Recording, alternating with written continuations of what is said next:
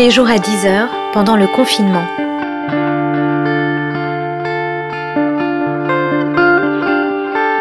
Journal de la peste par Aurélie Ruby.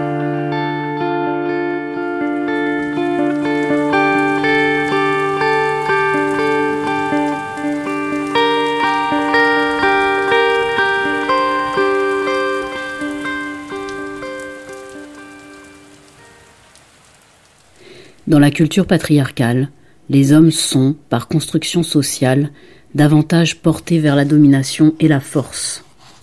C'est là, selon ces militantes, qu'il faut voir l'une des causes racines de la guerre, dans la mesure où la culture patriarcale expose ainsi les sociétés à la violence, aussi bien dans la vie de tous les jours que dans les politiques nationales. Si les rapports de sexe font partie du problème de la guerre, la transformation de ces derniers s'impose comme une partie de la réponse. En cela, le féminisme lui-même est un outil pour la paix.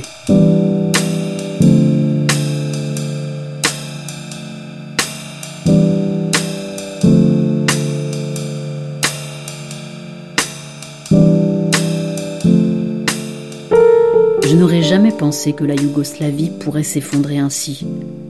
Quand cela se produisit, c'est moi qui me suis effondré. Ces lieux militants sont devenus pour moi un espace de résistance, de sagesse et de solidarité. Nous avons mis du temps à nous politiser, à être au courant quand quelque chose se passait. Nous n'avions aucune idée de ce que nous faisions au début. Nous avions une vie de merde. Nous faisions vraiment cela pour survivre. Se voir, se parler, préparer à manger ensemble, c'était indispensable pour nous. Ce que j'aimais vraiment, vraiment beaucoup, c'était que nous disions tout ce que nous pensions sans essayer d'être politiquement ou sentimentalement corrects. Si l'une de nous se mettait à pleurer, nous étions présentes pour elle. Si une autre se mettait à parler comme une nationaliste, nous en discutions avec elle.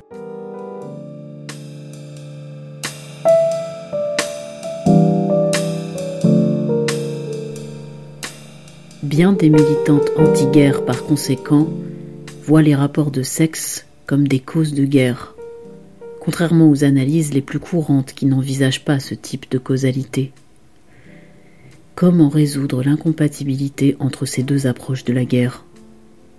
Est-elle due au fait qu'on n'observe pas les mêmes phénomènes? Il existe de multiples théories de la guerre, parce que chaque guerre a de multiples causes.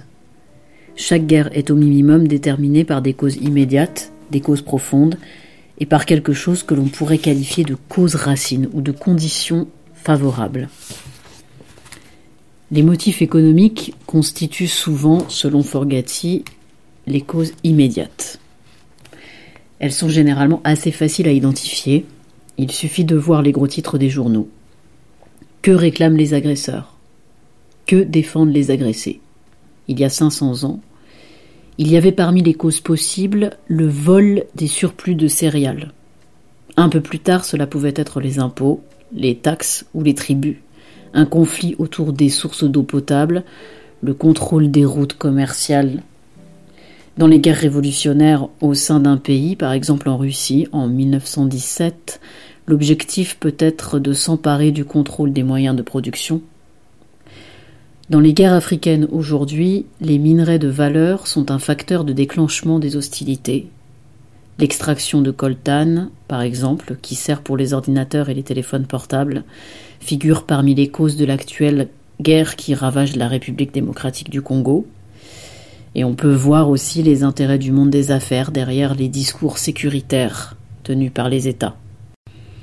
Le deuxième ensemble majeur de causes de guerre est constitué par les problématiques ethno-nationalistes, c'est-à-dire par la fabrique de l'autre comme étranger, dont il faudrait protéger notre ethnie ou notre nation. Lorsque ces problématiques ne figurent pas parmi les causes immédiates, elles constituent souvent des causes profondes, pour reprendre les catégories de Forgati. Elles peuvent remonter loin dans l'histoire. Ce fut d'abord les attaques menées contre ceux qui se trouvaient hors des murs des premières cités-États, ces barbares des frontières des premiers empires. Plus tard ce fut l'infidèle, De nos jours, des guerres éclatent lorsque des groupes ethniques s'insurgent pour être reconnus comme tels et obtenir une plus grande autonomie ou un État indépendant. Ce fut le cas par exemple des séparatistes tchétchènes, dont les velléités de sortie de la Fédération des États de l'ancienne Union soviétique ont été écrasées par l'armée russe. Comment savoir si une guerre se fonde sur ce type de cause raciste? Il suffit d'écouter les discours des idéologues et des chefs religieux. Que dit la propagande? Qui la diffuse? Comment les bellicistes se désignent-ils et comment désignent-ils les autres? Dans cette perspective, lorsqu'on recherche les causes des guerres, il me semble que les rapports de sexe propres au système patriarcal participent généralement de la catégorie des causes racines, ou conditions favorables. Il suffit ici en effet de se pencher sur le contexte culturel des conflits. À l'exception de l'enlèvement de la mythique Hélène de Troie et, disons-le, de la tentative fallacieuse de George W. et Laura Bush de faire passer l'invasion de l'Afghanistan en 2001 pour une guerre dont le but était de sauver les femmes afghanes de la répression des talibans, aucune guerre n'est menée pour des questions de genre, au sens où l'on dirait qu'elles sont parfois menées pour les ressources en pétrole ou pour l'autonomie nationale, quelque chose de pensable, et de la paix quelque chose de fragile. Comme on l'a dit auparavant, les femmes qui sont confrontées à la militarisation et à la guerre sont de fines observatrices des manifestations de la culture guerrière dans leur société, que ce soit avant, pendant ou après les conflits armés.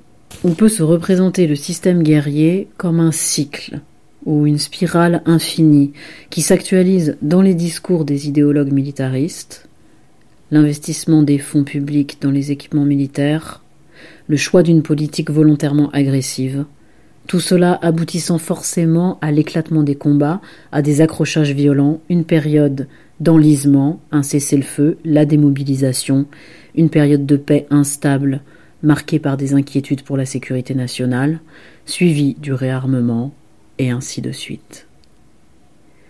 Observer de près comment ces différentes étapes se manifestent dans les interactions des individus et des groupes est la seule manière de voir que les rapports de sexe sont le carburant de ce système.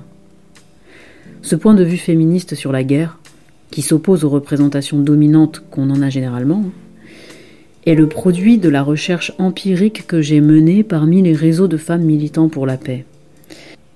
Ceux-ci ont d'ailleurs toujours fonctionné en étroite collaboration avec les chercheuses et les chercheurs féministes dont les travaux, de plus en plus nombreux, s'efforcent depuis 30 ans de rendre compte de tout ce qu'ont compris sur le terrain les survivantes des conflits armés et les militantes pacifistes. Robert Dean, par exemple, qui a étudié l'entrée en guerre des États-Unis au Vietnam sous la présidence Kennedy, montre comment fonctionne le virilisme dans la phase qui précède le conflit armé lui-même. De son côté, Suzanne Jesford a analysé la manière dont s'exprime dans les films et les romans américains le souci de préserver l'orgueil masculin après la défaite du Vietnam.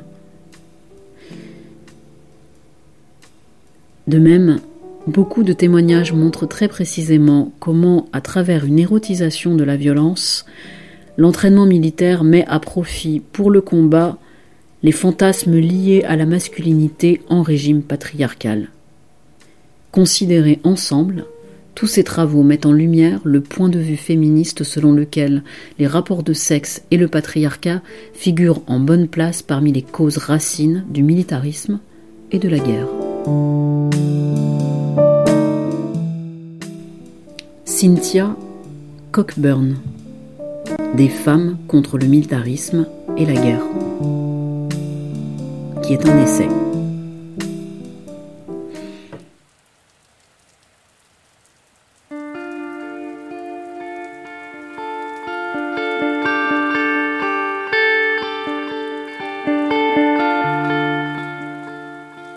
Journal de la peste par Aurélie Ruby.